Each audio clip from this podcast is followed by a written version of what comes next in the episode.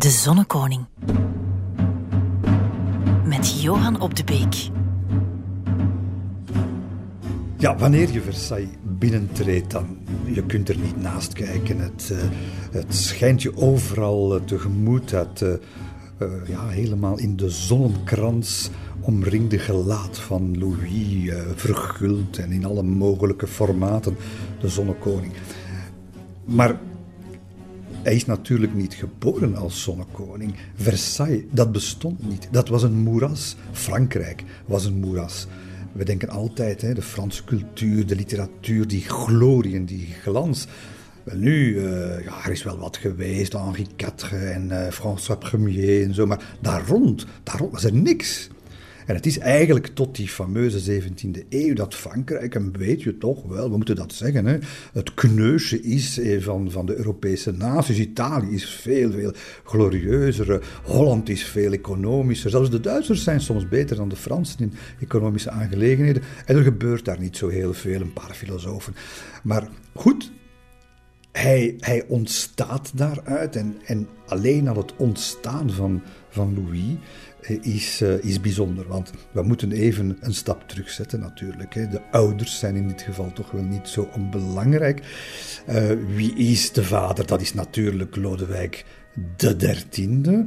Wat is dat voor een figuur? Ja, dat is een, een beetje een naargeestige somberling. Die man uh, uh, is, uh, kan niet lachen, geniet niet van het leven. En, en hij moet natuurlijk trouwen. Hij trouwt met de dochter van de Spaanse, van de Spaanse koning, hè, Anne van Oostenrijk, die eigenlijk een Spaanse is natuurlijk. En het probleem is, het probleem is, en dat is een politiek probleem meteen, dat is natuurlijk dat die, die naargeestige Louis XIII, dat hij niet van de vrouwen houdt. Als u niet van de vrouwen houdt, dan bij gevolg houdt u vooral van de mannen. Of van alle twee misschien, en dat was in zijn geval wel best denkbaar. Maar om een lang verhaal kort te maken, trouwen. Er wordt wat gedaan zo in bed, maar dat moest omdat maar Catharina de Medici, de, de moeder, er stond op te kijken. Maar vervolgens gaat de koninklijke roede 18 jaar lang niet thuisgeven.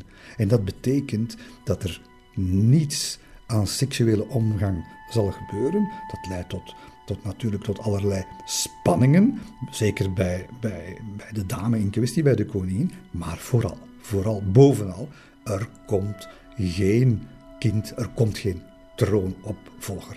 En is dat nu erg om geen kind te hebben? Vandaag uh, denken we daar misschien anders over. Maar wie daar in elk geval een heel groot probleem mee had, is de eigenlijke geheime machthebber, de man die achter de schermen de touwtjes in handen houdt met zijn rood lang gewaad en zijn kardinaalskeppeltje op het grijze hoofd met zijn lange grijze sik. Het is natuurlijk de sluwe, geslepen staatsman bij uitstek. We kennen hem van D'Artagnan. Het is natuurlijk kardinaal de Richelieu.